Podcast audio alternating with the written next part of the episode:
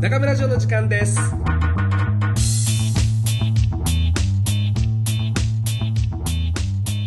俺のハードウェアの問題だったんかな。そうだね。ここのとこずっと？うん。そうだね。2ヶ月ぐらい前からあじゃあ調子悪かったのかもね。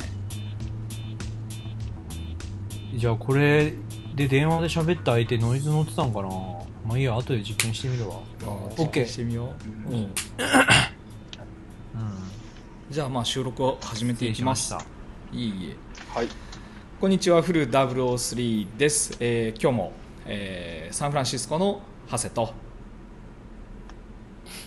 はい、はい。はい、東京。よろしくお願いします。お願いします。東京の大阪です。よろしくお願いします。よろしくお願いします。まあそんな感じでここ2ヶ月ぐらいこの収録してた音源にノイズが乗って困ってたんだけど、まあ、どうやらこれは長谷の AirPods の買い替え時期になったということが 分かったね。うーんそうですね。結構長いことお世話になってるんで 電池が持たなくなってきてるんで。ああやっぱそういうのも関係してんのかな。保証の期間はもう過ぎちゃってるこれいつかいやもう全然過ぎてるよ。だっていつ買ったかな？えあえっ、とね多分2018年ぐらいじゃないかな。ああもう全然過ぎてるね。2019うんもう全然過ぎてる。よく頑張った。よく頑張ったね。つうかうんていうか全然使えてるけどうん。ハセとかがいるサンフランシスコの所得ってそもそも高いじゃん。そもそものベースラインが、でうん。アップル製品とかの価格とかってやっぱ相対的に見ると安く感じるの？こういうのって。え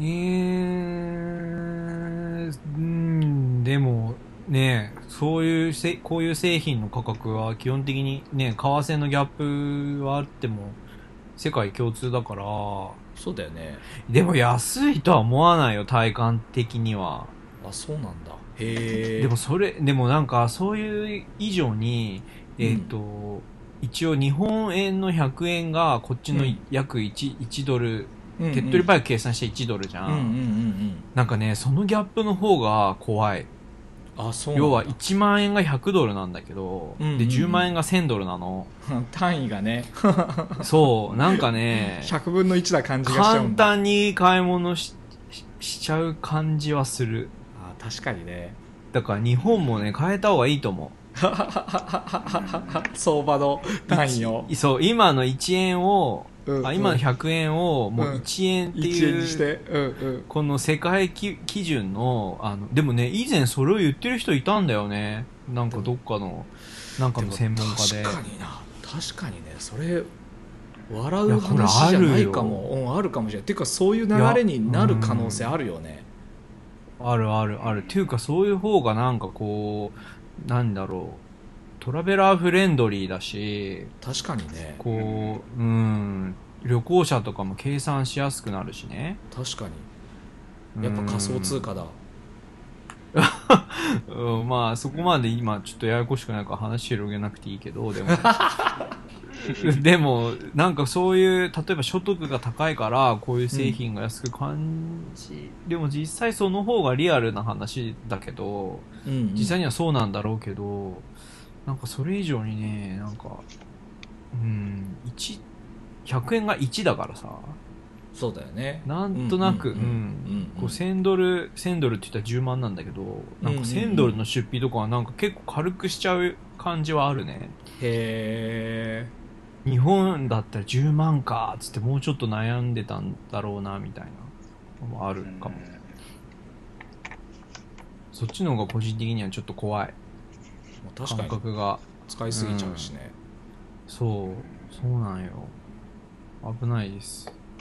でもあれだよねそのアメリカとかの場合1ドルより下がさ全然何セントとかっていう、なんかポイントうでん下があるじゃんうん、うん、あるね。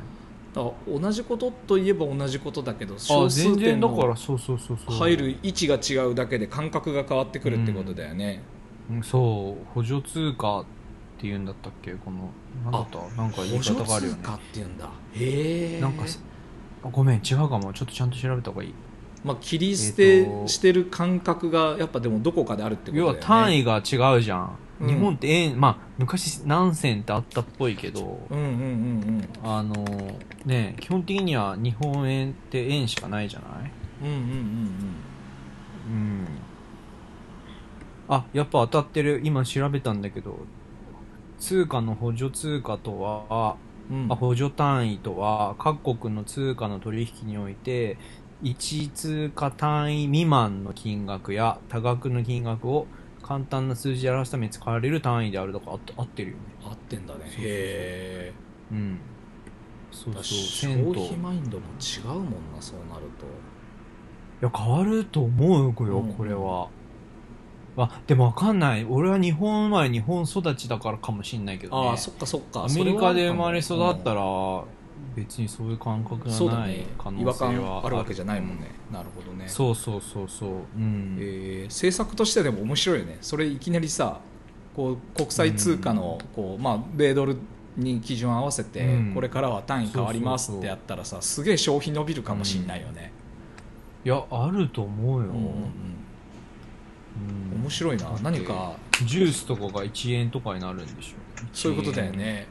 1円。うんめっちゃ使いづらいけど1.7円みたいなもうコインなんか使ってらんねえね、そうなると。そうそうそう本当に。アメリカ実際そうだしね、おーコインなんか鬱陶しいだけで。まあそうだよね。じゃらじゃらじゃらじゃら。うんうん。1ドルは紙幣だっけ？そうだよね。1ドルは紙幣だよ。紙幣だよね。1ドルコインっていうのはない、へうん、えまあでも今何でももうデジタル化されてるから、まあ、あんまり現金持ち歩くこともないんだろうけど。まあでもアメリカさこの何移民社会でうん。やっぱり非合法の人もいっぱいいるからさこの滞在がね。ああなるほどね。そういう人は基本やっぱキャッシュっていうかお給料がキャッシュなのよ。へえ要はあのあの何記録を残せないから。そうだね。口座もないしとかそうそうそう。雇う側もキャッシュで雇うしあのそう給料をこの人に払いましたとか私がは給料もここからもらいましたっていうやっぱり足跡がつつけつけないようにこうやっぱりしてるんよね、まあ、ガバメントもあんまり積極的に摘発してない。うんうん、うん、だけど一応結構みんなそういう風にやってる空気はあってうんだからそういう意味でもキャッシュがまだまだなしにはできないんだけどね実際には。うん。私めちゃくちゃ安い飲食店とかだとやっぱ現金しか受け付けてませんってとこもまだまだいっぱいあるしね、そっちの安い飲食店ってどどんな料理が食べられるの、いや俺は結構好きなんよ。なんかなんて言ったらいいのかなそれこそアジアの屋台みたいなノリのイメージが。のとことあ屋台、うん。要はなんだろう。なんだ？もう本当に家庭料理みたいな感じでおばちゃんがやってるようなとことか。うーん。うん。ちょっとあんまり清潔とはいう。え何？スパム？それ何具体ス的なパムエッグとか。料理のそうそう具体的な料理を知りたい。そんなのアメリカはいろい。ろんな国から人が来てるからもうありとあらゆる種類の料理があるよ。へえそうだよね。みんながよい一般的にイメージしてる今のスパムだったりこのハンバーガーとかアメリカンフードみたいなのやつも、うん。まあ一応もちろんあるけどもう本当に世界中の国からこう移り住んでる人がいっぱいいるからでそこのもうガチの出身者の人たちが作ってる料理のお店がいっぱいあるからもうそこは本当にアメリカの大好きなとこだね。なんかね、うん、本格的な多国籍料理が食べれる。うん、いいとこだね。うん。話ちょっとずれるんだけど今ちょっとふと思い出した話があってアメリカうんではさアイスとタコスだとどっちがマスではいどっちがニッチ？アイスってアアイスクリーム。ムうんアイスクリーム。とタコス。タコス。タコス。いや、難しい質問だなアイスクリームはでも基本、そうそういや、そう。そそんなことないと思う、アメリカでは。っていうよりも、どね。いや、アイスクリームはなんか、あの何、割とチェーン店じゃないけど、うんチェーン展開してる店がほとんどだと思う。でもタコスは、まあ、チェーン店もあるけど、普通にメキシカンフード。お店いっぱいある。あじゃあやっぱそっちがニッチだったりもするんだニッチの定義によるよね。なんかこう、メジャーな、大きい会社がやってないってことがニッチなんだったらタコスの方がニッチだし。あ、ー、うん。まあ、料理としてはそんなあの、店舗の数がどっちが少ないのかみたいな話だったら、うん。多分、アイスクリームの方が少ないかも。あ本当？へえ。でもね、タコス屋さんっていうよりも、タコス売ってる要はメキシカンフードのお店だったら何？うん。なんだろう。タコス以外も売ってるから、あのー、なんだっけ、トルティーヤじゃなくてなんだっけ、あの、包むやつ。ブリトーみたいな。なんて、なんつったんだっけ？へえめっちゃうまいよ。大好き。メメキシカン料理美味しいよね。美味しい。なんで？その質問な。そう。いや最近その同業のうん。メリケンバーバーショップっていう神戸に神戸と福岡に今店舗があるバーバーショップのオーナーとこの間、トライチっていう、地元にあるうん。こうワークウェアのそのん。やつと3人でこう飯食ってる時になんか、うん。その自分たちが商売としてやるのはそのタコスの方でこう決してアイスクリームじゃないっていう話で盛り上がったんで飯食ってる時に。それ日本、日本の話？そう国内。でそのタコスとアイスクリームっていう例えね。だからなんかそのアイスクリームっていうのをそう、うん。そのマスマスの人たちが食べる料理として捉えてタコスっていうのはさ、うん。そう好き嫌いがさ割とこうしっかり分かれててあまりこううん。ポピュラーじゃないわけさ。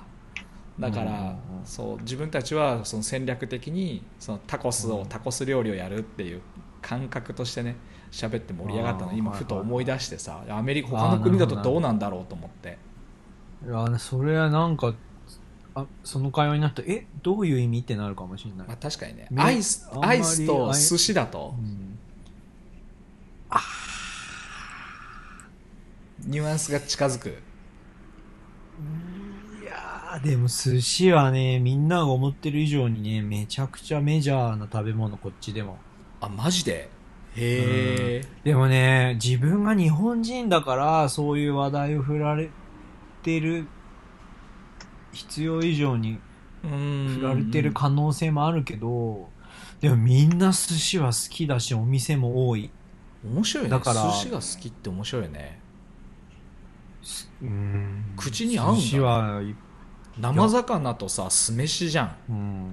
で醤油につけて食べるとかって結構グロい食べ物じゃない？あれって。いや多分最初もうそういう時代終わったんだよね多分。ねへえだからもう日本人の寿司職人なんかいないもん。まあいないっつっちゃ大げさだけど。もう別になんか寿司職人がこう重宝される時代ももう終わってるからね。昔はそれだけでビザ取れたって言うけど、そうあなんだのうん。こうアーティストビザみたいなこう特別なスキルがある人へえあ職人の？あって、そうそうこのアメリカに貢献できる人っていう枠がやっぱり今でもそういう枠のビザあるんだけどもう寿司はその枠には入れないらしいよ。あじゃあもうメジャーになりすぎて。そういうことだ。へえ、うん。面白い。そうそうそれは聞くね。うんでも本当に寿司屋もいっぱいあるし、うん。はい中華街とかはさもともとアメリカも多いじゃん。多いね。世界中どこ行ってもあるよね。だそういう意味で言うとその日本だけじゃなくて韓国うん、のうん。ショップとかもあるわけでしょ？レストラン。ある。あるあるある。あるよ。映画とかドラマ見ててもよく出てくるもんね最近。韓国料理とかって、今ねダイバーシティを意識しないとなんかうん。映像コンテンツもすぐ苦情来るからさ、ああそっかもうそっか。半ば強引にさ全人種入れ入れ込んで作ってんじゃんドラマとかも。まあ確かにそうだね。映画とかも。うんうんアジア人黒人、ね。白人ね。全部。確かに。そうそうそう。そうだね。うん。そういう流れもあるかも。そうそうそう。必ずって言ってる方で入れてくんじゃん。LGBT の人も、うん。最近は。だからそういうのもあると思うけど、でもまあ実際、そう、さっきのメキシコ、韓国、中国、日本、全部その何レストランもあるし、その、スーパーもあるよ。あそれ用のってこと？そうだよ。メキシコからの商品だけ、だけを置いてるスーパーとか、へまあえ、普通に日本の、日本からの、もう本当に日本のスーパーと何も変わんないようなスーパーが普通にあるし、へそれえが韓国スーパー、チャイニーズスーパーあって、やっぱうちの奥さんなんかも基本的には中国、韓国スーパーで結構日本のものも売ってんのよ。へえや一番買い物してるのはそういうところだね、やっぱり。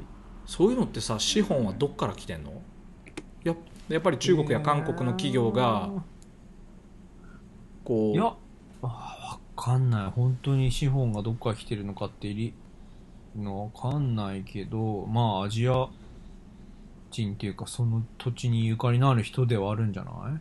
アメリカでさその法人を設立するのって結構ハードル高い。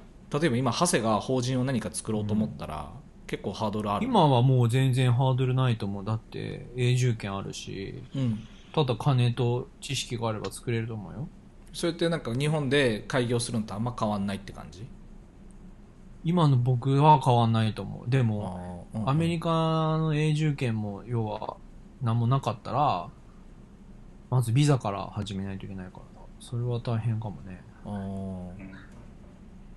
合弁会社みたいにでもあれかうんうん、投資家ビザって大体どこの国でもあるから、うんうんうん、だあと会社設立する人用のなんか、そういうビザとかも多分あると思うけど、オーナーになるのはそんなに難しいことじゃないじゃんその法人のオーナーとしては。でうん。ただ CEO みたいなその代表になるのは結構ビザないと不可能に近いみたいな。実際に勤務するからね。そうそう労働するってなるとうん。やっぱそこので、納税しないといけないから、ああそっか。うん、そういう辺はやっぱり、うん、だから僕みたいに永住権があれば別にもう納税し仕事する環境は整ってるからもう普通にアメリカ人と同じやり方でできるからね、あー。うん、例えばさ国籍は関係ないか。お大阪と、まあ、うん。長谷と俺の3人で、うん。アメリカの、うんうんうん。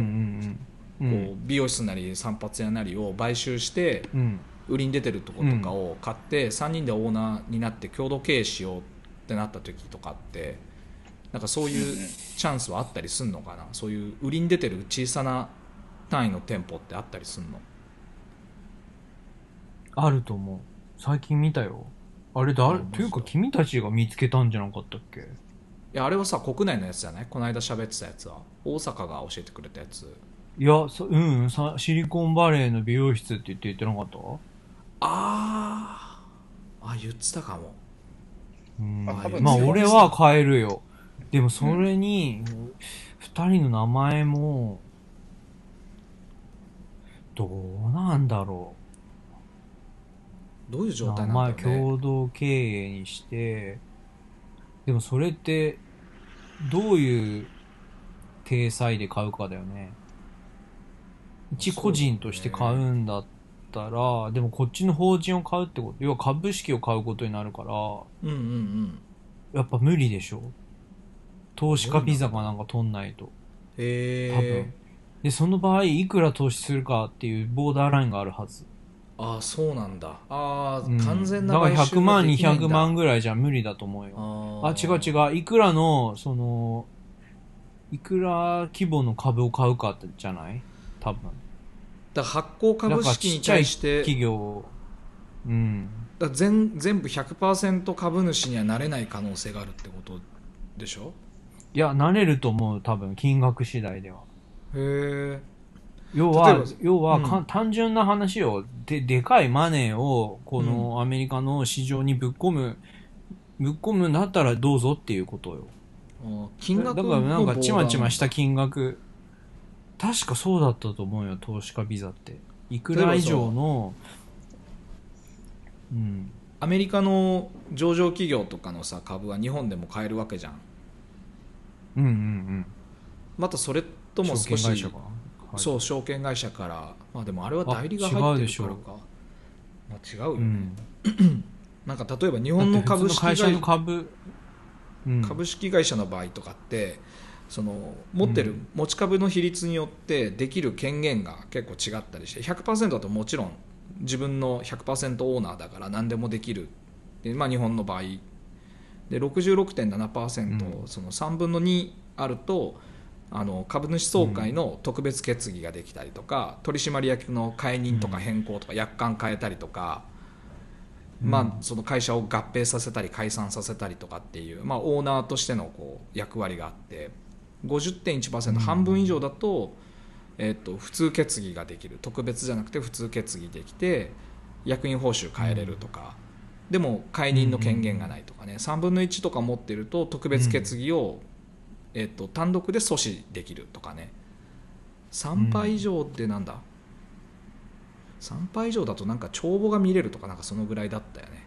確かね。で1%とか1%以下とかになると、まあ、ももちろんそう権限がほとんどないみたいな株持ってるだけの人とか、アメリカでもなんか似たような多分その持ち多株の比率的にはによって。同じだと思うよ。うんうん。同じっていうか数字は違うかもしれないけどシステム的には同じだと思うよ。3分の2を例えばアメリカの永住権持ってるハセが持った上で残りの3分の1を俺と大阪とかで分割してうん。持つとか、まあでもこんなの調べりゃ分かるんだろうけどよく分かんないけどあ今ね、ちょっと調弁護べた士に聞から、ないとわかんない。うん海外で会社を設立するには大きく分けて3つあって、うん海外支う店ん。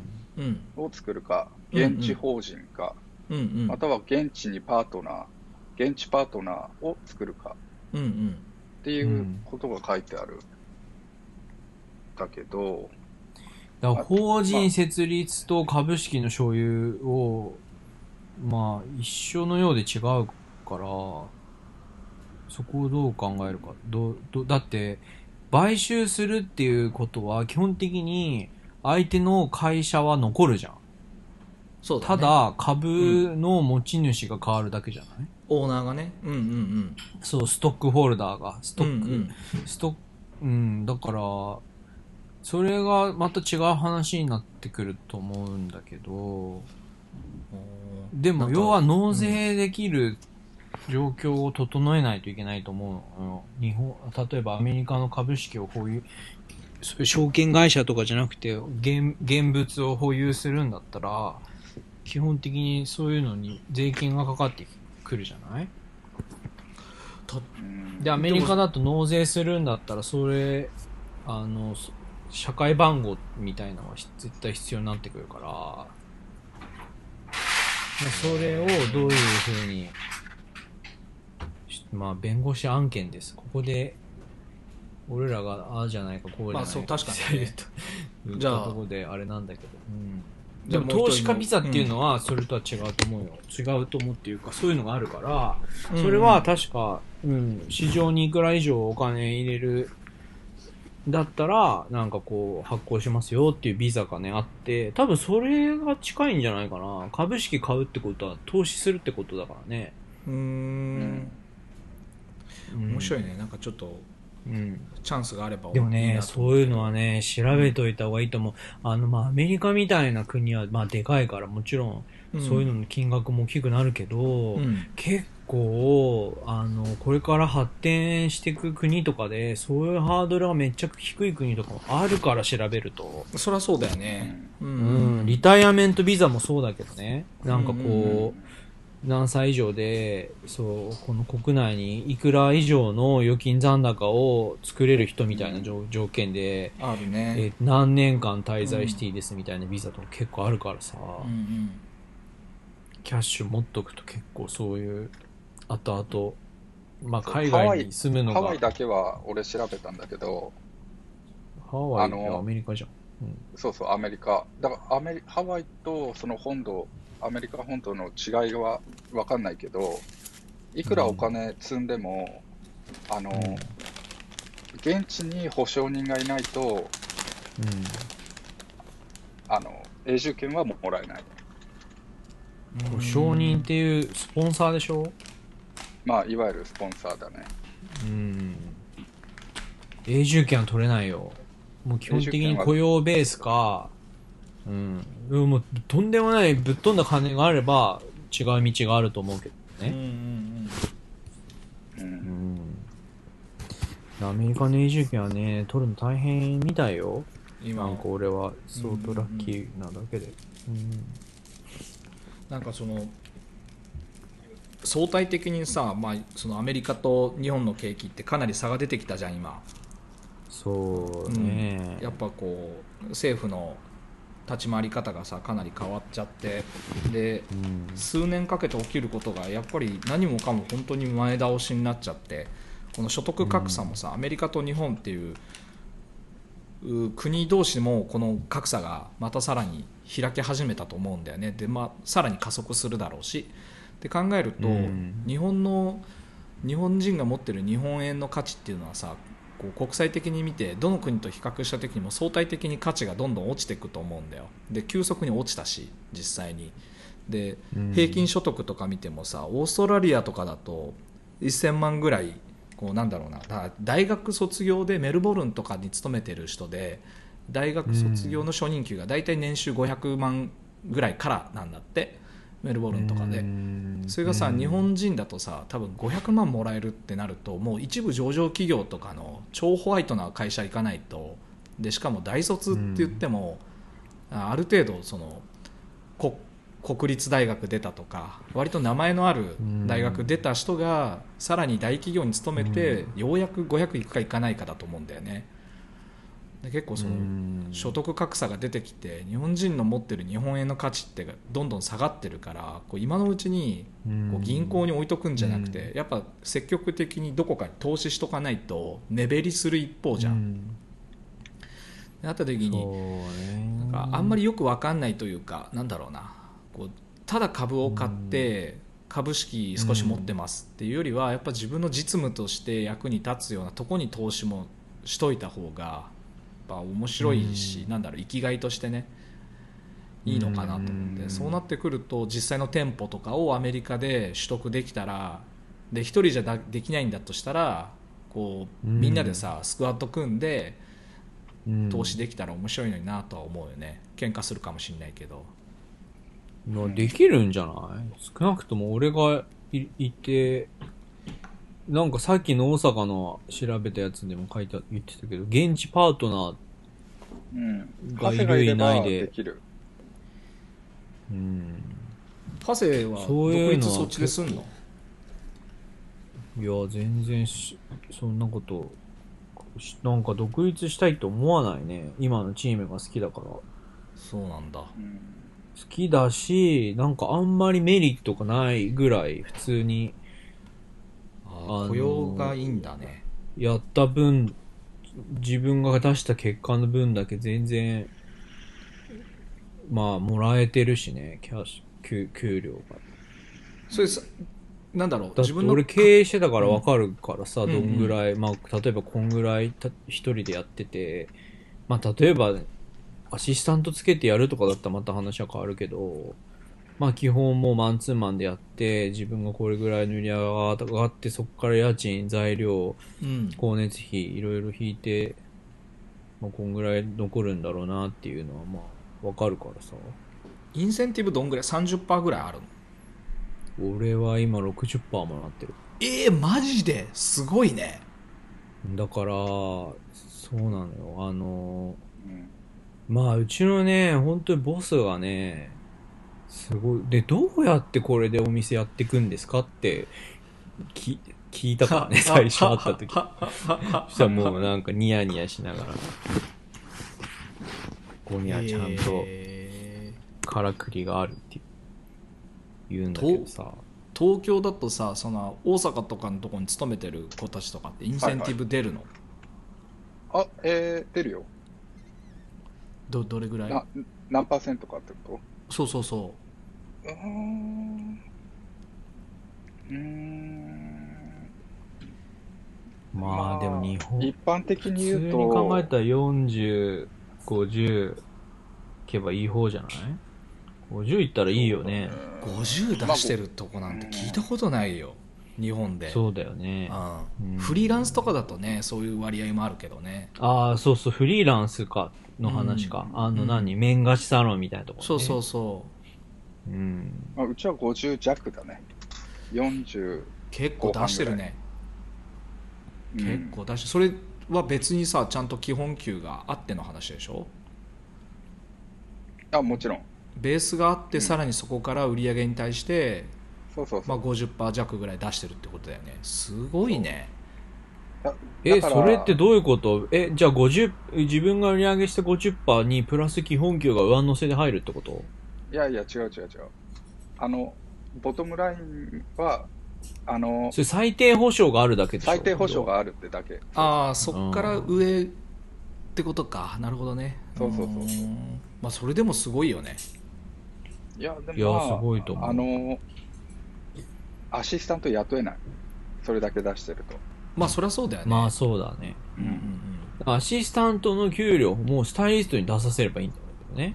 そうだよねそう本来ならそうそうそう。ん。だから本来そういうもんじゃん。うんそこそんぐらいリスクせ背負ってやんないとさ。うんうんまあ俺が自分がお客さん呼べるから、こんぐらいアシスタントに払っても俺自分にさらにプラスになるなっていうの。そうだよねうん。本当それが本来あるべき形だよね。本当はねまあでもそれはやっぱオーナーを経験したことがある経営したことがあるこの3人じゃないとそうだそうだってならないよねでももう変わってきてんじゃない？だって今、結構みんなあれでフリーランスっていうか、あのうん、雇用形態変わってきてるでしょ。社員で入んないのが増えてるでしょ。うん今さ日本だとこの間の？1週間ぐらい前にこうニュース出てたやつだと全全国労働組合なんかなんだろうあれちょっと組織の名前忘れちゃったけどそこが、うん。えーとね、平均賃金じゃなくて最低賃金か。最低賃金を全国一律1500円時給ベースで1500円にするべきだみたいなのを提言してて。ああ、地域で変えずに、そうそう、でまあそう1500円になるならなるでもいいんだけどそれやるとさ多分雇用主って雇わないじゃん。能力ないやつを雇用したくないからさフリーランスに仕事振って雇用しないじゃん、で失業者増えると思うんだよねそれやっちゃうと。でも、うん。党の労働者の人たちというかそういう人たちはいいぞいいぞもっとやれみたいになっちゃってて。すげえ頭悪い議論がさ巻き起こってんだよね。あうん。あ、頭悪いね、それは。頭悪い。だからどっちも賛成しちゃうよね。それだとあいいですねってなっちゃうから通るんだよねこういうのって。う。うんん。でまあでも日本の企業の場合は今いる社員をさクビにはできないからアルバイトとはいえ簡単にはクビにできないからでそうなってくるとさリスクすげえこう増えちゃって、まあ、チェーン店とかやってるとこ結構厳しくなるかもしれないけどね。でもなんか物価が上俺最がる近、のはいいけどね。上がんないでしょ。上げないとでもね、俺。思うんだけどね、もうね、日本の人たちね、ぬるすぎるよ、やっぱり。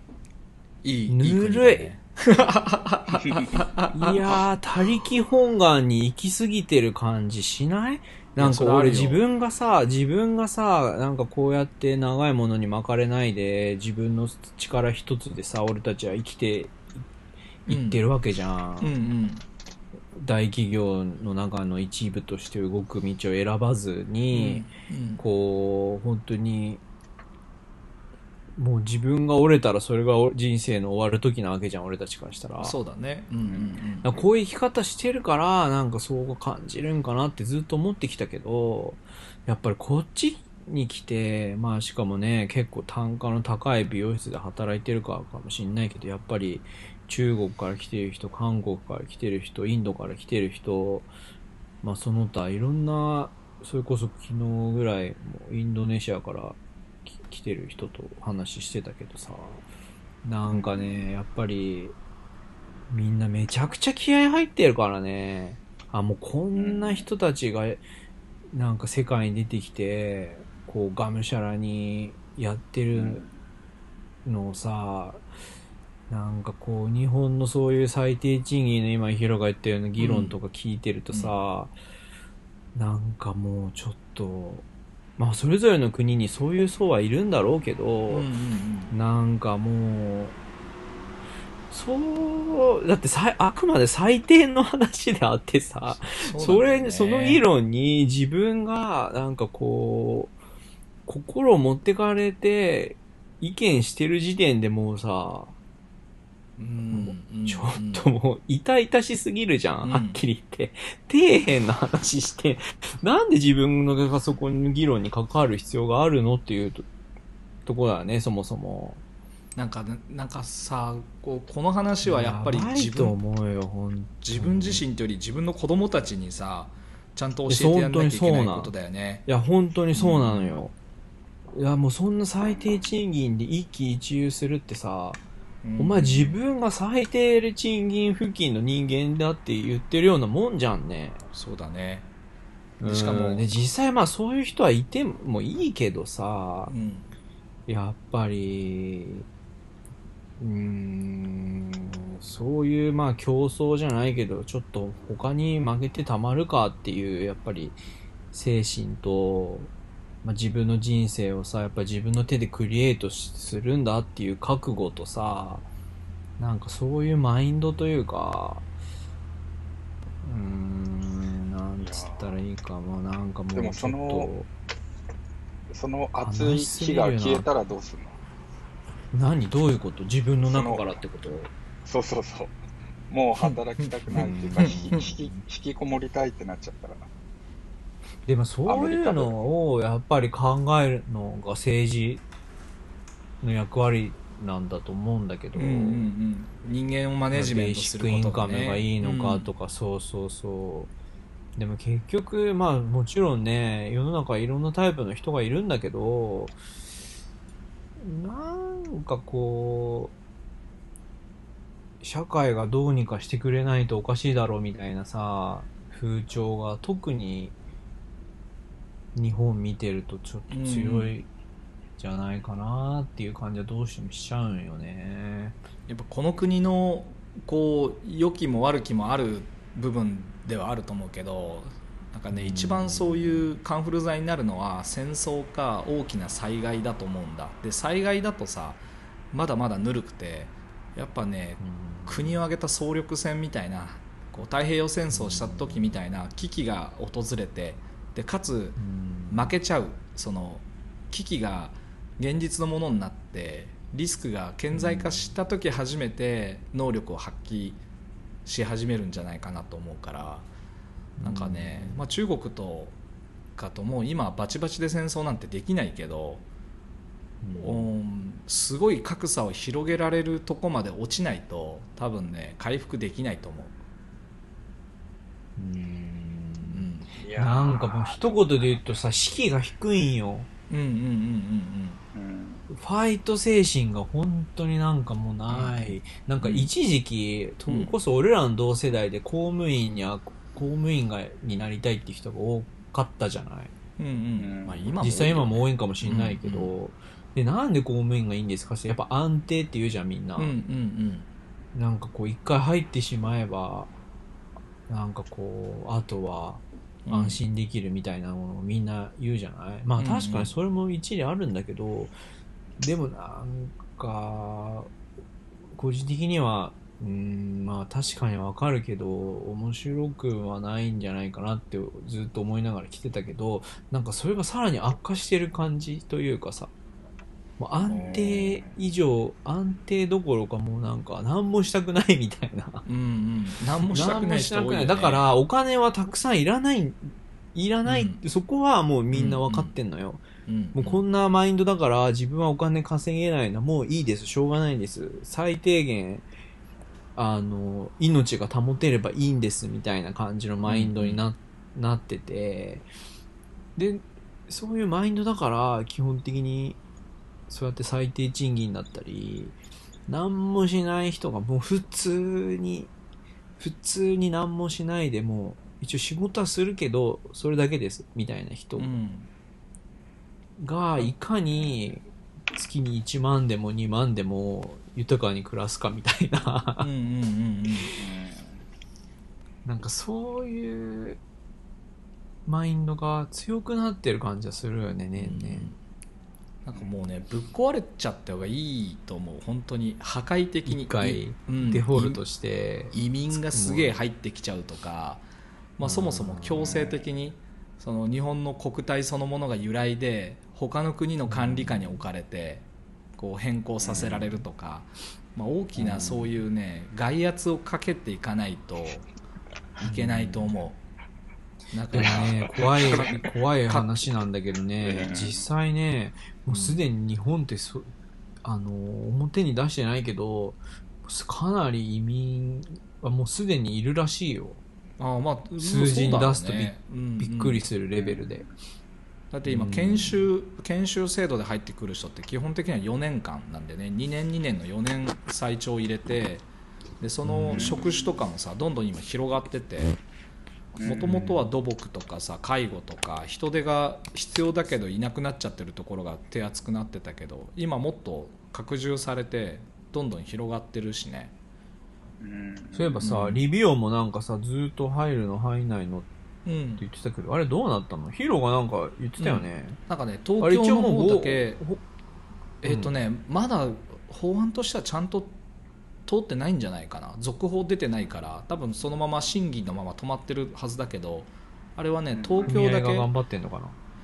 うーんもしかしたら組合どうなんだろうね、まあ、進んでないって感じじゃない。それどころじゃないみたいな状態に今なってる気がする。厚生労働省管轄だしね。うん。あとは厚生労働省だけじゃなくて移民とかそういう研修になってくると他の省庁とかも絡むから多分すごい止まってるんだと思うけど、まあ、あれいいと思うけどね外国人が入ってきて技術力の高い外国人が日本にどんどん入ってきてで、うん。本当技術とかその接客も含めてだろうけど、まあ、その人としてのさなんかポテンシャルとかスキルの高い外国人が日本人の持ってた仕事を奪っていって日本人がさ路頭に迷う状況ができてくるともうちょっとやっていけると思う。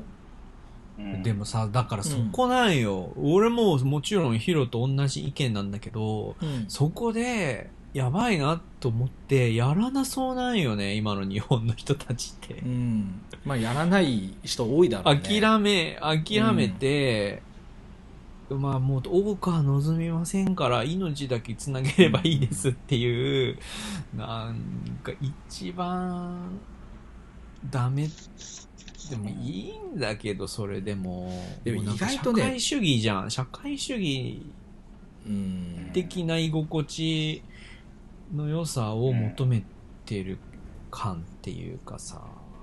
プライドはね一丁前に高いと思うんだ。日本人のその、うん、これが相違かどうかは知らないけど。だからねアジア圏の人たちにもっと頑張ってほしいなとは思うアジア圏の人たちがさ日本人を顎で使うような環境になってコンビニで働いてる店員さんとかがさコンビニのオーナーになって安い日本人の労働力とかを使ってこうすごいこうハッスルするというかこうお金持ちになっていく姿みたいなのを見せつけていく環境ができるともうちょっと変わるのかなと思うし多分そのマインドセットがさ世代によって違うと思うんだ。今の俺たちみたいに40代と10代とか20代だと多分相当そういうマインドセット違うはずじゃん。そもそものベースラインが。見てるものが違うからさ。今の10代の子たちとかうん。もっともっと本当に小さい子とかがさこの10年とか20年かけて大人になる過程でその世間で情けない日本人と優秀な外国人っていう相関図を見た時に本当に優秀な人から学ぶべきものを学んで自分は這い上がるっていう意識を持てるようになる世代が誕生するまで今の俺たちぐらいの世代は没落していくべきだと思う。うん。うん、もなんかね性格も変わんないし人間って変われないもんだと俺は思ってんだよね基本的には。だから、そうそう変われない世代が死ぬまでやっぱね座して待つみたいなのが必要なんじゃないかと思うよ、うん。まあ、幸福度が高すぎたんだと思うよね。長らく。いやーもうこれは本当にね、難しい。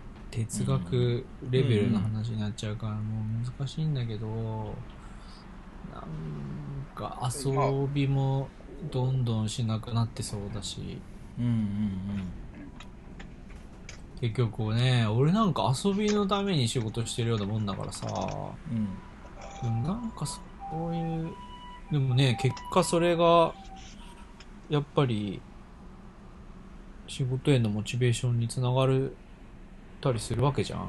今ハセ何して遊んでんの？えーとね、最近、車買ったんだけおいマジ？え？ボクスターから乗り換えたの？ど。あ、そうそうそう、ブックスター違うスタッフに、あの、ええ横流しして、何買った？ジープ。わおジープ？なんかワイルド路線が止まらないね。いや、もうキャンプに行き、キャンプに行きたくてさ、家族連れてね。いいねん。そう、あの、ラングラーの、うんまあ、っていうか買ったっていうか、リースだけどね。うんうんなんかそこ、まあでもまあ今みんな大体リースだけど、あのーラングラーのね、ハイブリッド。えー、ラングラーハイブリッドあんの？そあるんな、最近出たんよ。へえ最近出て、あのね、めちゃくちゃいいよ。やばい、超かっこいい。へえ走り出しいいもんね。後で EV は見て。みて。見るそうそう、EV で、あの、PHV なのよ。へえやっぱ充電できるあの。すごいねコンセントとね。え日本にも入ってきてんのかな？超やばい。いや、日本には今入ってないわきてない、まだ。だってうん発売したばっかじゃん1から3月米国発売って書いてあるわそう、そうだよ。めっちゃ発売したばっかりかっ。けーこれいくらすんの？めちゃくちゃかっこいい。えっ、ー、とね、6万ドルぐらい。600う万ドル。わマジ？ええでもそう考えると安いね日本に入ってくるともっとするだろうけど絶対すると思う。この車でパーツもめちゃくちゃ多くてね、んくっそ楽しいんよ。うわこれかっこいいわそう。で、今ちょっとずつまた買い直し、あの、キャンプ用品買い直ししてて、へえいやね、アメリカね、めちゃくちゃね、とんでもない数のね、キャンプサイトがね、あるの。そこら中に。ありそへーでそれに最近気づいて、そういえばアメリカ来たか、せっかくアメリカ行くからキャンプしてえなと思って、キャンプ場をね、調べたらね、ううんビビるぐらいいっぱいあんのよ。へえそれこそ、なんかもう本当にコンビニかってぐらいあるの。そこら中に。だから例えば遠くまで旅行行くときに、もうね、キャンプだけで間間つなげるぐらいキャンプ場があんのよ。しかも一泊無料だったり20、20ドルぐらいとかで全然泊まれるから、もうね、ホテルに金払うのバカバカしいじゃんと思っちゃって、面白くもないしね、どこ行っても同じだし、うんホテルなんで。どこ行く？ロブロブヒルキャンプ場？え、なんだそれ？まだなんかもうね、キャンプ場多すぎて、もう名前も覚えらんないぐらい、もうここに、ここの辺っっていう感じで行くんだよ。で、国立公園ってもうバカでかい、あのー何、うんうん。日本の公園のイメージだったら違うけど、それこそヨセミテとか、うんうんうん。あのーなんだ、えっ、と、グランドキャニオンとか、ああいうのも全部国立公園なんだけど、うんうんもう、もうどの国立公園も中に絶対キャンプサイトがあって、もう、泊まれるようになってるしね。寄せ見てまでどのぐらいかかんの？これ時間ヨセミテまでこっから、確か、さ5時間かかんない、5時間ぐらいかな。4、5時間だと思う。へえだから行こうと思ったら日帰りできる。ああそうなんだだめっちゃいいとこ住んでんよ、俺。本当に。だねだって車でちょっと1、2時間走ったらもうめっちゃ壮大な大自然だから。今ルート調べたら3時間ぐらいだねあ、そんなもん、うん全然嘘ついてんじゃん。そう、でも本当にそう。あでも、まあ、山の中まで行くとねかかるかもしれないけどうん。だから広いからね、中入ってからも。うんうんだから早速来週、ちょっと、あの、とりあえず予行練習、夏休み4日間ぐらいキャンプしようと思ってて、へえでも子供が今日、そう、うちのソラリちゃん、今日小学校卒業しました。ああおめでとう今日卒業かへえそう。でもう中学になるんだけど。で、教科2ヶ月ぐらい夏休みなの、アメリカ。8月まで。へえうんそう。で、来週とりあえず予行練習的に一泊、こっから2、3時間ぐらいのところでしようかなと思ってて。でー、夏休み一応よ4連休ぐらいのところ1個作ったから、そこで、ちょっと3泊ぐらい、どっかでしようかなと思ってて。やばもうソラリが中学生な感じのイメージが全く湧いてこないやばいっしょ。全く頭にないわもうちっちゃい時のままだ そうだよね。いや、今日、あの、写真を送ってあげるよ。もうああ多分見、たい見たいびっくりすると思う。お姉ちゃんになっちゃったんだね姉ちゃんなってますよ。もうえっ、とローカルの学校行ってんだっけ？小学行ってたんだっけ？そうだよ。もうペラッペラだじゃあ、いや、でも全然、英語はもうまだまだだよ。あの、あ本当？オンライン教育がなっちゃったしね。ああ友達と喋れねえんだうでももう聞くのはもう、め、もうほぼほぼ聞き取れてると思う。へえだけどやっぱり自分から喋、喋るのは、うんうんうんまだあれかな。すげえな。アメリカ行きたいな。サンフランシスコ行ってみてえな。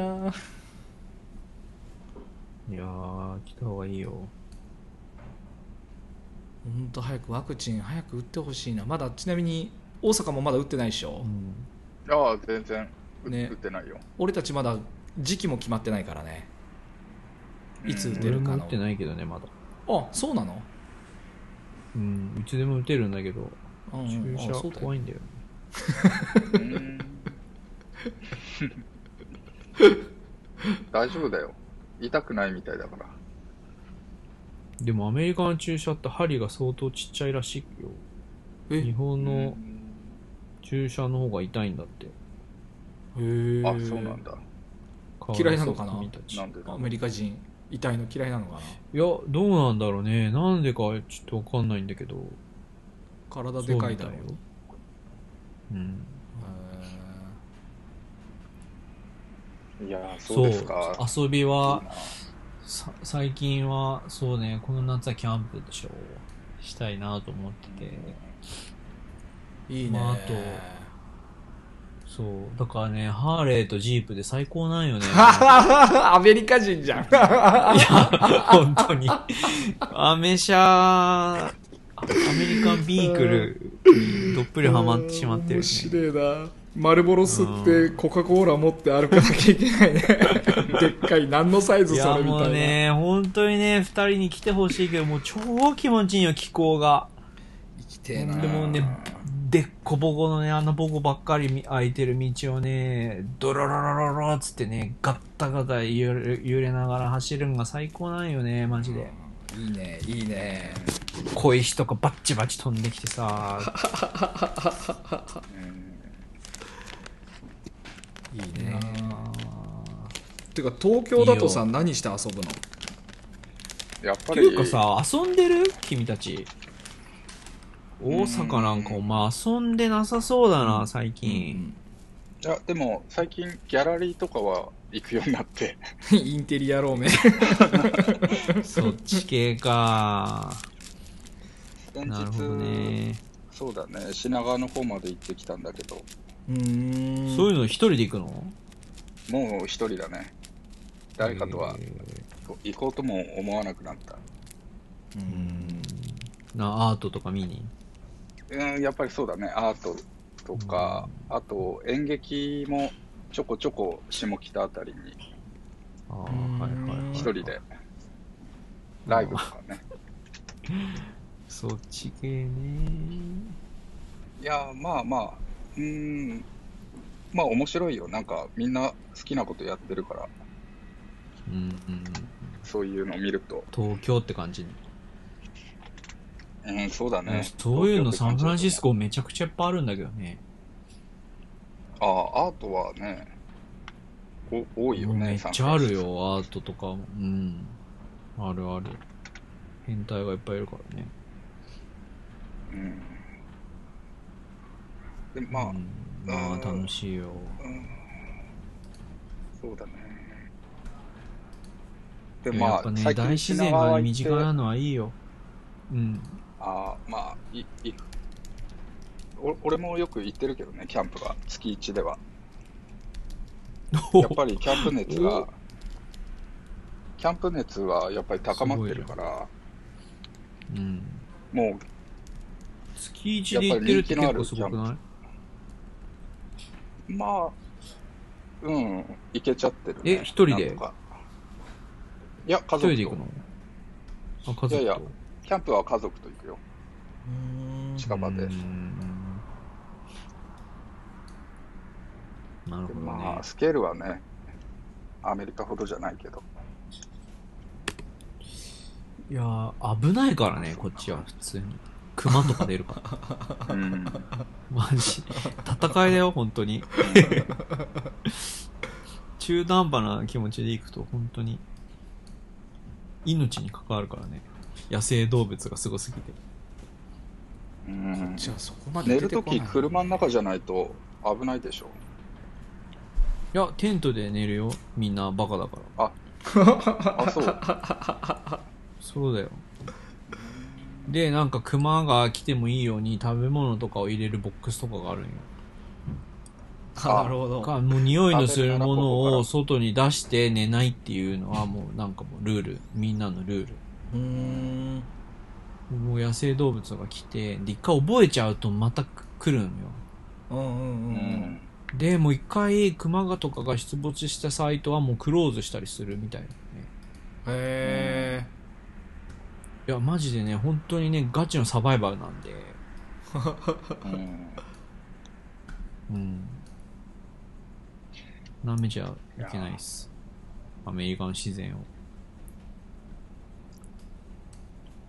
普通に、だってその辺でマウンテンライオンとか出没するからね。え OS じゃなくてライオン？うん、あそうだよ。食われるよ。うっかり遭遇ーした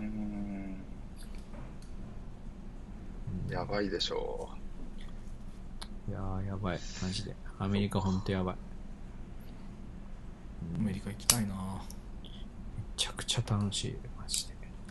生きてるって感じがしてう。んなんかやっぱこうこれだけ移動の制限ができるとそのどこに住んでるかとか拠点っていうよりはやっぱり人間移動してなんぼだなと思うよね、うん。うん。そうなんよね、うん。でなんかねこのい自分がいた場所から離れれば離れるほど移動のへのハードルがめっちゃ下がるんよ本当にうーん。なんか東京住んでた時って沖縄クソ遠いと思ってたけど沖縄に住んでみたらなんかもう東京なんかメターなんの先って思うようになるしうん。ででアメリカ来たら、なんかもうぜ日本とアメリカってクソ遠いよなってすぐ来るまで思ってたけどい自分が現地に住んだりするともうなん全然遠いと思わなくなるよ。拠点が増えたんだね。不思議とだから不思議これはなんでかわからんけどもう全然日本が遠いと思わないもん。うーん。だって言ったってさ半日とかで着くんだよ。別にじゃね。うん。まあそうだよね。移動しようと思えば全然できちゃうわけだもんね。でもそれを日本にいる時にこ例えば誰かに言われてもいやいやいやって思ってたよ俺も。思ってたけどあのね来ちゃうとね全然全く感覚変わるよ。これは来た人しかわかんないと思うけど。面白そうだな。うん。だからねもっとみんな動いた方がいいよ。本当に前から言ってるけど。いろいろメリットがあるからね、うん、中中東に行ってみたい。いや、いいと思う。できればね、うん、1ヶ月ぐらいどっかに住んだらいいと思う。1ヶ月でいいから。うんうん。中東はドバイ？うんうーん。う んとね行ったことない。そうサウジアラビアにまず行ってみたいかな。まあ広いからどこってこともないんだけどそのペルシャ湾の方とか紅海の方とかこうこれも西と東っていうのかな？よくわかんないけど。まあそれぞれあるけど、まあバーレーンとか見てみたいし。もうというか行ってきてよ、うんどんどん。湾岸行ってみてえな。行って今話話しかビアはせておくれ。ねねだから本当もっといろいろ行かないといけないなと思いながら実際に行く日数とかを換算するとどこ行けるわけでもないってなっちゃってんだよね。やっぱこれが床屋とかやってる佐賀だと思い込んでる節があるよね。うん。関係ねえよ、も関係ない。今俺バラバラだけど今週休3日で散髪業は週4日やってんだけどうん。やっぱね週週2日勤務というか仕事して残りの5日間を自由に過ごせたらいいなとは思うよね、うう。うんん、でもちょっとずつ拡充するかもうやり方が一つしかないじゃん自分が働く時間を減らすかもしくは従業員とかに来てもらって自分の手を開けるかのどっちかしか選択肢が今ないからそういう環境になってるけどやっぱね足かせを自分で作ってんだよね結局。うんうんうんうんハセ足かせいつ忘れてきたの？ちょっと待って、どういう。あー、しかせないね。ないねつけてんのあんまり見たことがないよねそうだね。普通は普通はあれだよみんな足かせがついてんだよ俺たち多分。いやいや、そう、うん。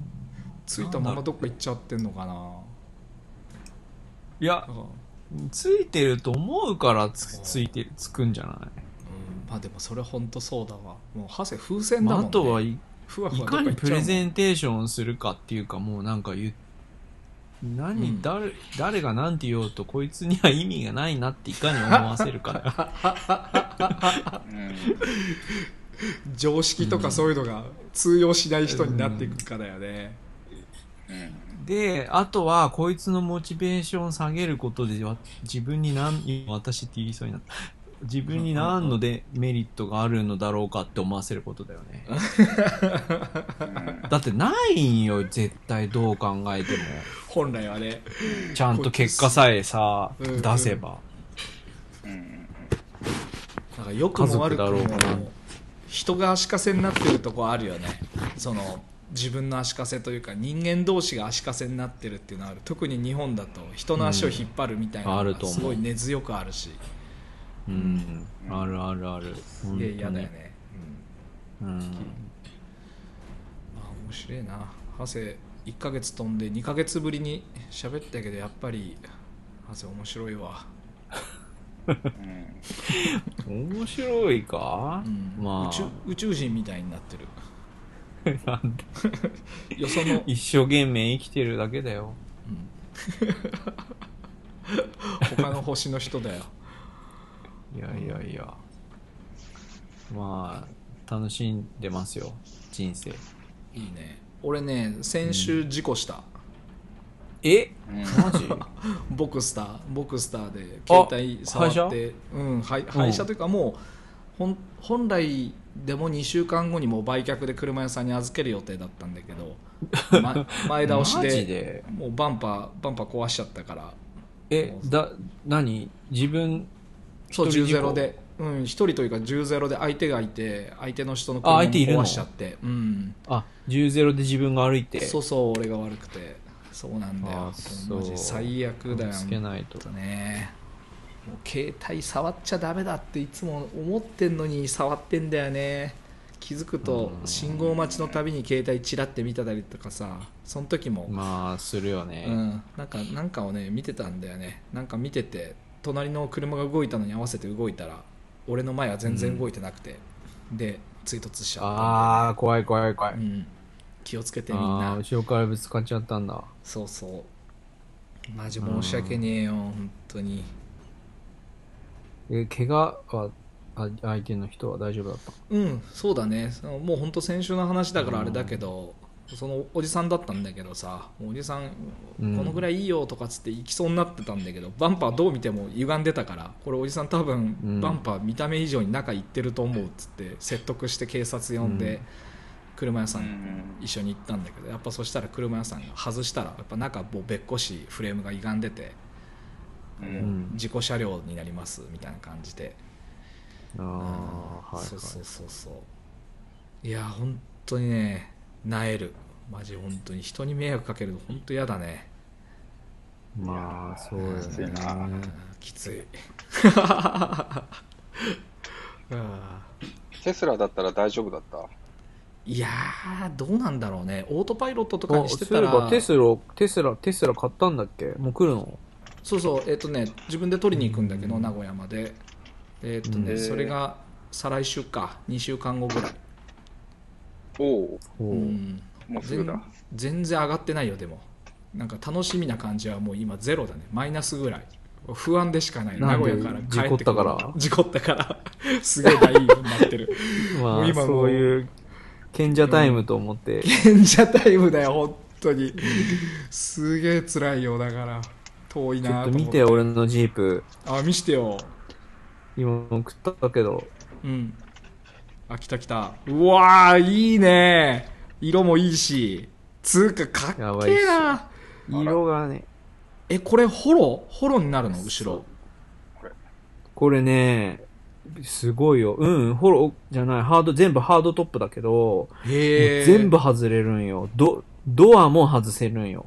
ああそうだよね。ドアも外れる、ね天井も全部外れて、で、挙句の果てにフロント、うんウうん。ィンドウまで前に倒れる。から。倒せるんだ。ああいいね。てかすげえオールドスクールな作り方まだいまだにジープはやってんだね。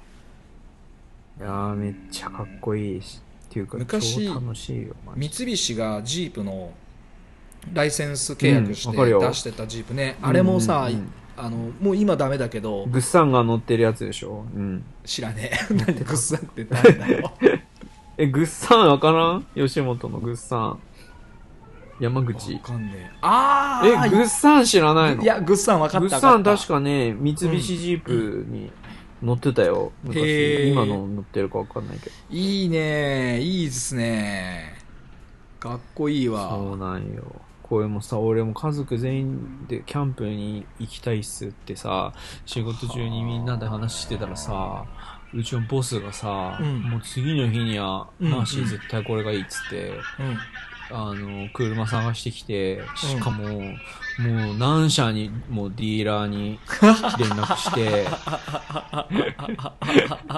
めっちゃいい取引を取り付けてきて、ここで買えって言われて、え、あ、僕買うとは言ってないんですけど、つって、あ、頭金いくらだってよ、つって、どうするかって言われて、あ、あーつって、もうその3日後ぐらいには納車されてるっていうね。マジもういですっかと思って。なすげえな。ももうね、やばいんよ、もう本当に。ハセのボスやべえな人ばっかりで。いや、相当やばい。何年住んでるそのボスは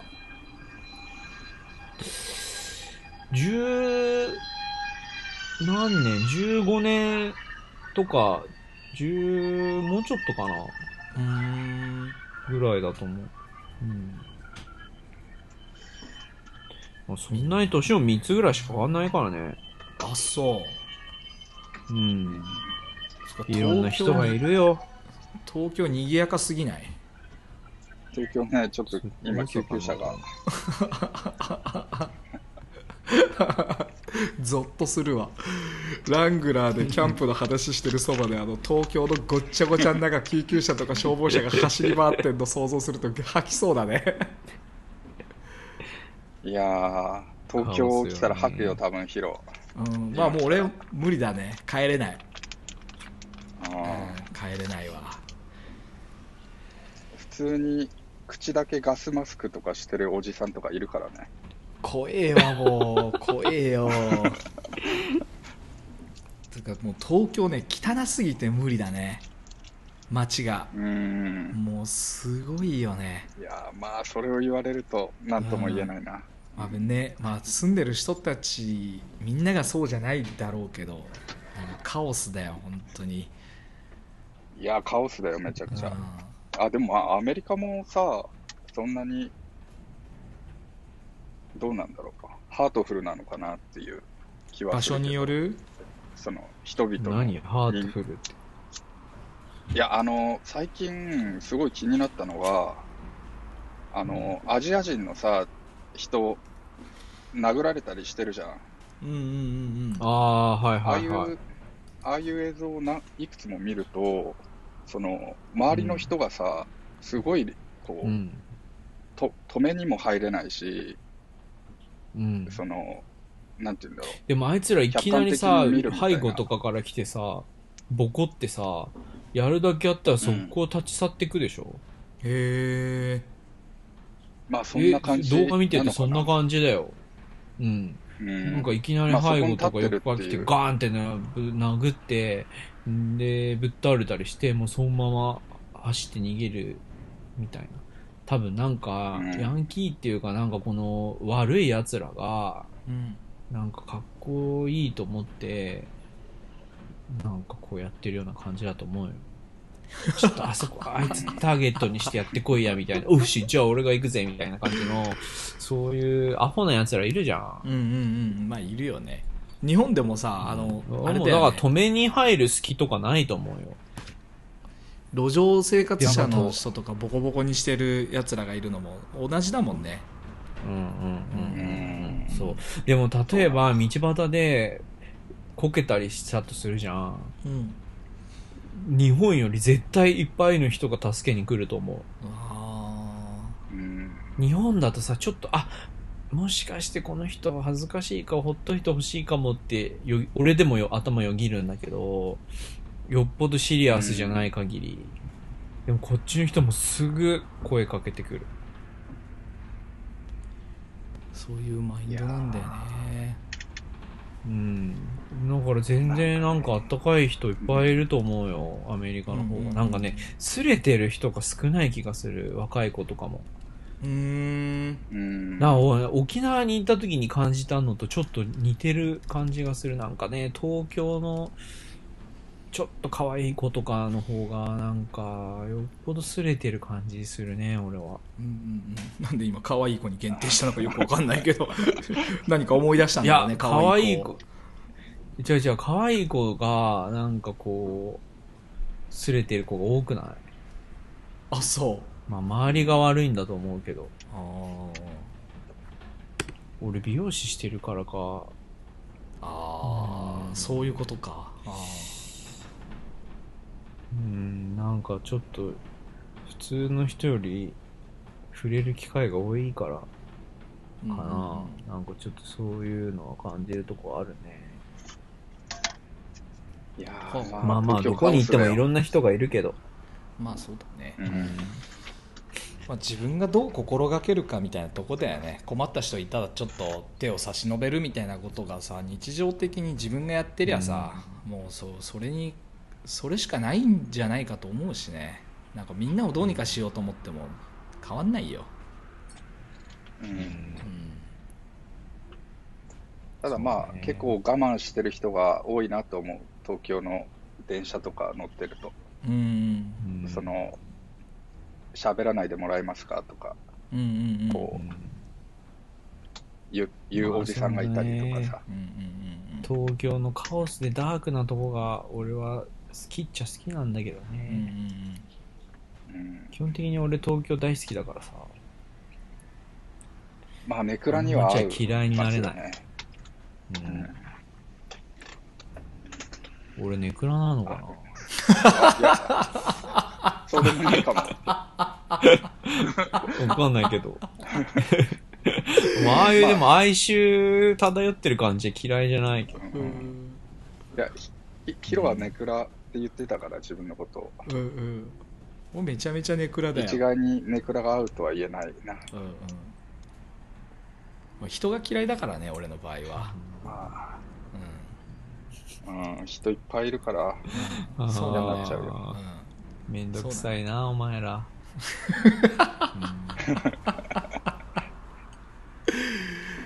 ああ面白かった。さあこのぐらいにしましょう。そんなところどうでしょうか。うん。うんただの居酒屋トークだぜ。あー最高に面白かったよ。うん。ポッドキャスト、ポッドキャストなんか盛り上がり始めてるよね界隈が。あそうなん？うん。あのさ最近めちゃめちゃ好きで聞いてるラジオがあってラジオとかポッドキャストとかうん。YouTube のチャンネルもあるんだけど古典ラジオってなんか前も言ったような気がするな古典ラジオって言言言ったよ。さ。言って、うん。あのーチャンネル登録はしたけど見てない。うん。っていうか、時間がないんだよな、ポッドキャスト聞いたり。ああのーうん。意外にね、時間がないんだよな。ー通勤もさ、ハーレーで仕事行ってるからさ。あ アメリカ人かよ。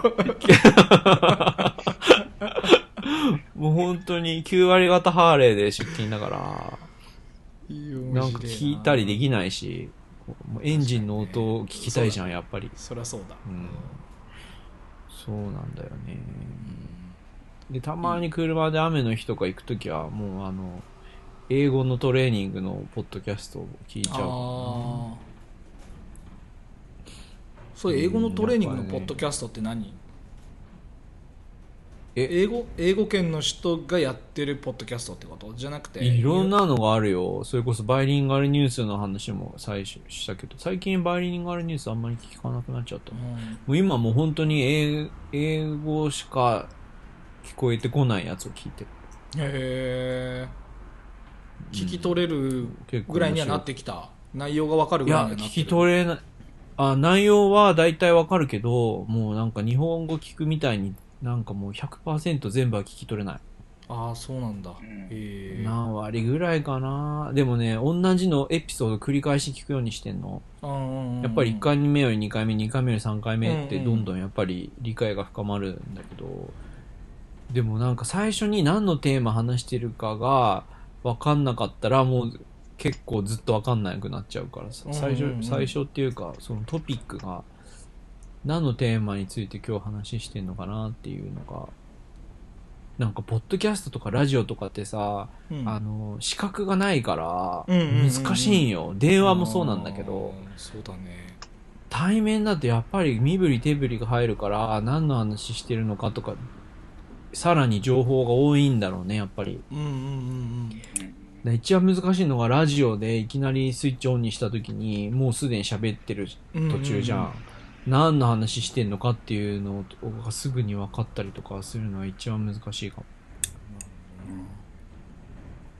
あもうね全然ねアメリカに何年住んでいてもね自分の心がけがなかったら英語なんて喋れるようになんないよ。これはもうすごい周り周り見てても思うし。うーん。もう10年以上住んでるの全然英語できない人いっぱいいるもん。マジで？すごいね、うんそれででもいっぱいいるよ。やってけちゃうんだ。あでアメリカはやっていける国だよ。だってもう。へあ英語が第一言語じゃない人いっぱいいるから。ーあー。うん。だから逆にこっちの人もなんかこう下手な英語を聞き慣れてるしね。あーそうかそうかそうか。うん。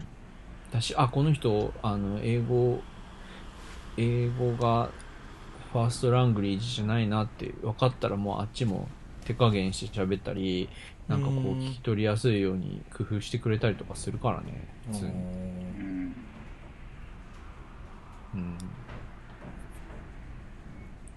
まあでもやっぱりなんか自分のそれこそ日本語ぐらいに会話できるようになったらもうどんだけさらに生活が楽しくなるかっていうのをやっぱ考えちゃうよね。からさ。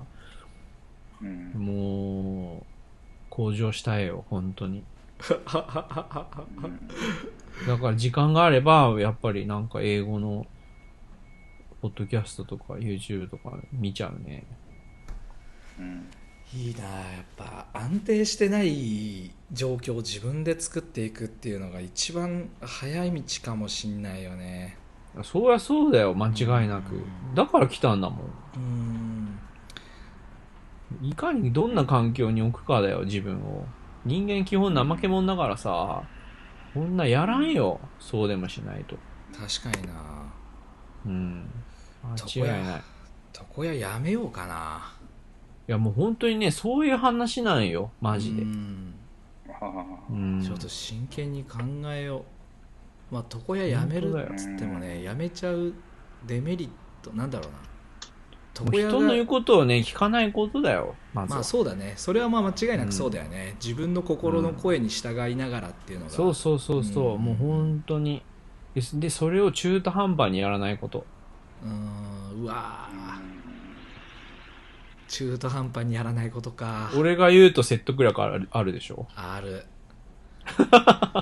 いやー中途半端になりがちだからねうん。でもヒロは週に2日の営業で、プラスにはなりそう。っていうか生活費は出そう。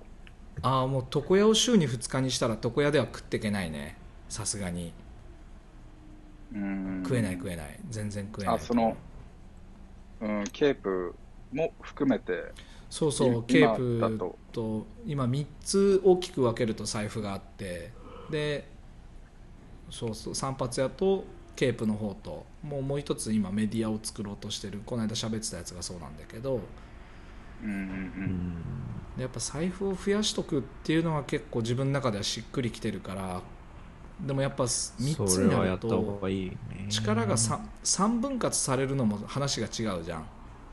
うんうん、3分の1ずつじゃなくてやっぱ1と1と1と合わせて3にするみたいな話だと思うからそこのこう設計がねしこう仕組みを作るのが、まあ、大変だなと思うけどでも床屋ってさ何のためにやってるかっていうのを自分の中でこうなんだろうなしょう考えた時に単純に嫌いな人に会わない接する時間を極力減らして自分の自分にとって有益な人とだけ接する機会を増やしたいだけなんだよね。うん。もちろん今はそこから生活費も出てるけど生活費の稼ぎ方はさ床屋じゃなくてもどうにでもなるからでもいかにその凝縮するというか濃縮していく感じ。もっと面白い人に接する機会を増やすためには散髪屋っていうのは俺の中ではなくなったら困る一つのこうコンテンツであるのは間違いないんだけどでも散髪で食っていくみたいなことになるとさちょっとハードルが高いというか自分の思うような生き方にはつながってないね。これを頑張ったところでその先に自分の望んだ未来がないからモチベーションとしては頑張ろうとは思ってない、うん、なんだろうな頑張ろうと思ってないっていう言い方はすげえ語弊があるけどね、うん、散髪屋としては一一流であるべきだと思うけど、うん、でも散髪屋で飯を食うビジネスとして散髪屋をこう継続するっていうのにはもう全く興味はない、ああ、そうなんだ。うん、俺仕事が週に3日とかになったら嫌だけどな。仕事。うん。仕事俺来世も美容師がいいからな。うん。うん退屈になっちゃいそうだな。逆に。まあでもやりたい時にやってやんなくていい時にやんなくていいっていううんうんまあでも実際もうそれが達成できてんだよね俺アメリカで。だってもう別に休みたい時に休めるし。うん。十分お金も普通にやっただけ取れて。うん。そうだな仕事としての次のステップ。まああとはもうなんかリスクヘッジって感じになったな考えるとしたらもうあそれこそヒロが言ってたように財布は増えうん増やした要は分散した方がいいっていう基本中の基本だけど。うん。うんうんうん。うん。だからね01をするのは結構面白いよね。その01がさ世界で全く誰もしたことないをややってるわけじゃなくてこの床屋としては同じケースが事例がないとか、うん。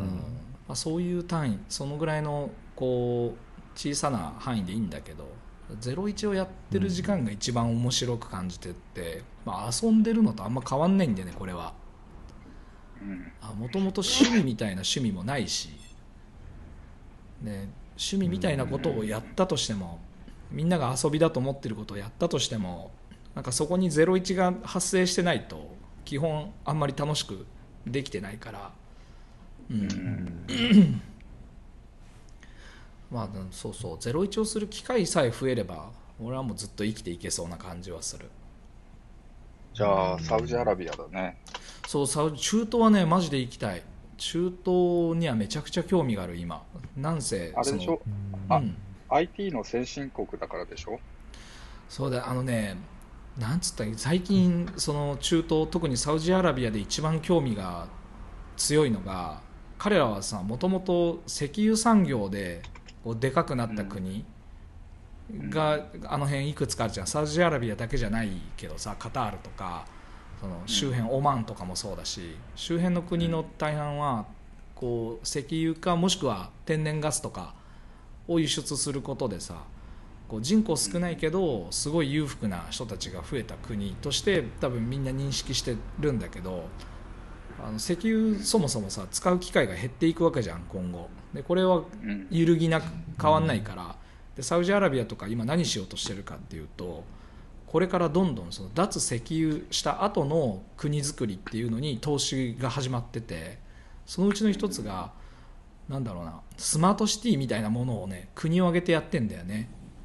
うん。うん、で観光とかでもなくいかにこう自然を残してエコロジーうん。環境破壊せずに街を作れるかとか、うん。うん、そのサウジアラビアみたいに 自国で石油バンバン出てる国なのに石油を全く介さず産業が成り立つような国とか街づくりをしようとしてるみたいなのがやっぱすげえ面白くて。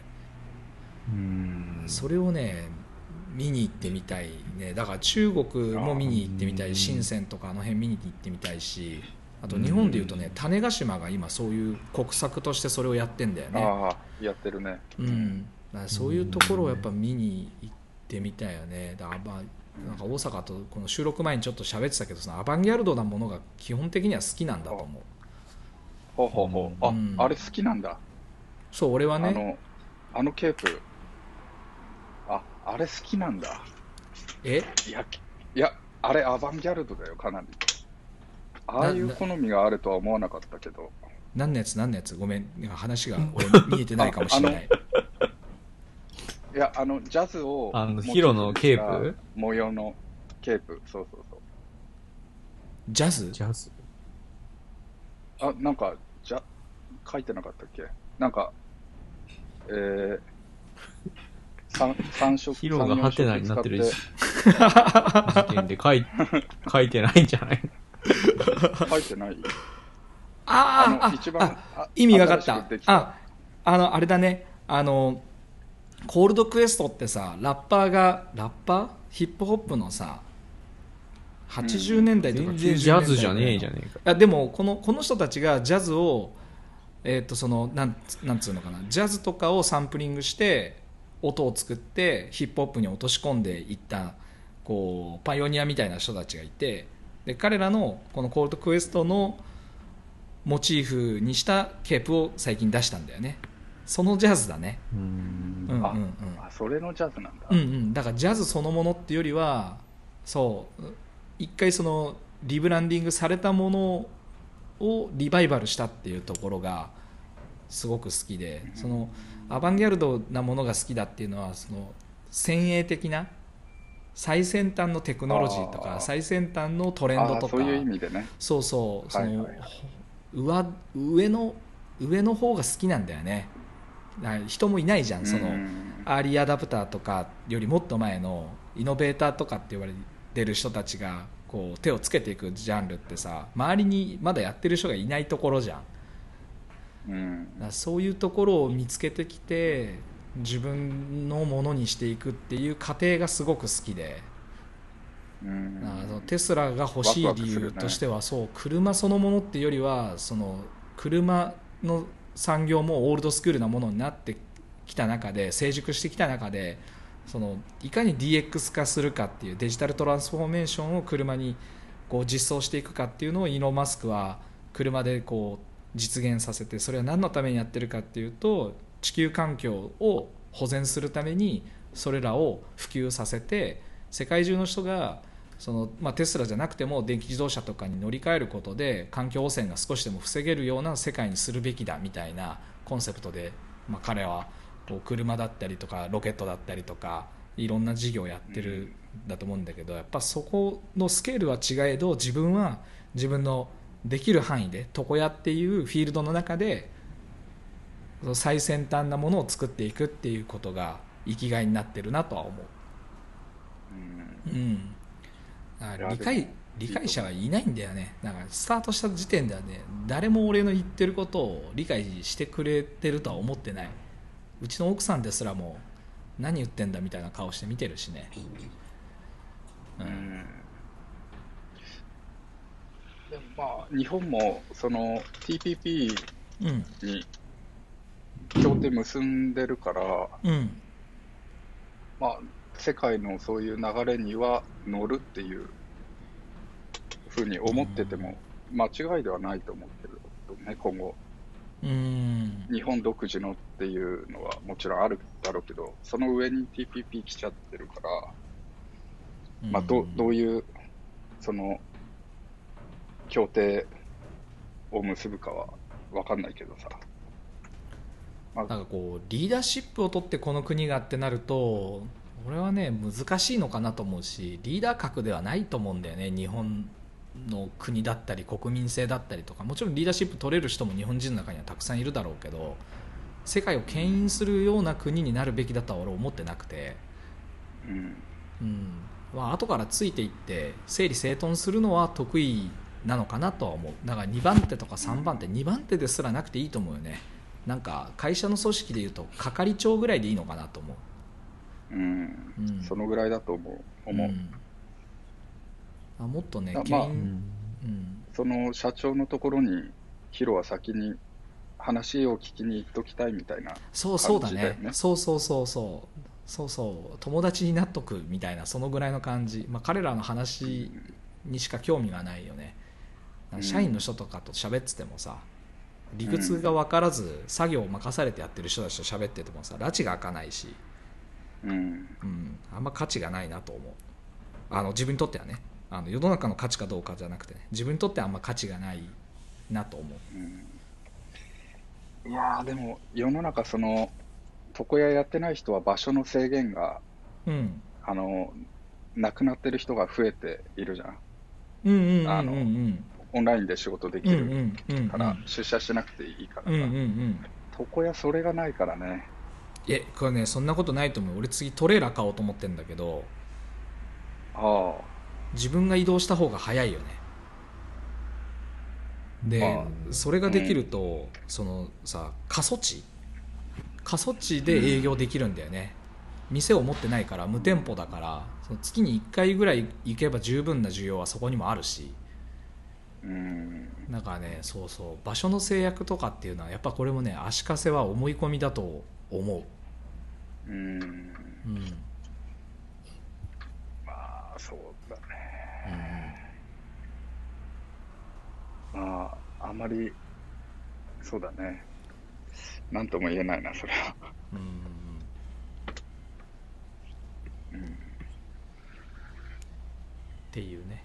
そうまあちょっと真面目な話をしたら面白くなくなりそうだからこのぐらいにしましょう。ん。うハセはい今何時そっち？12時遅い。8分お疲れ様でした。おうん。疲れ様でした。まあまたじゃあ来月もよろしくお願いします、はい。は長い時間ありがとうございました。はい。ありがとうございました。ありがとうございました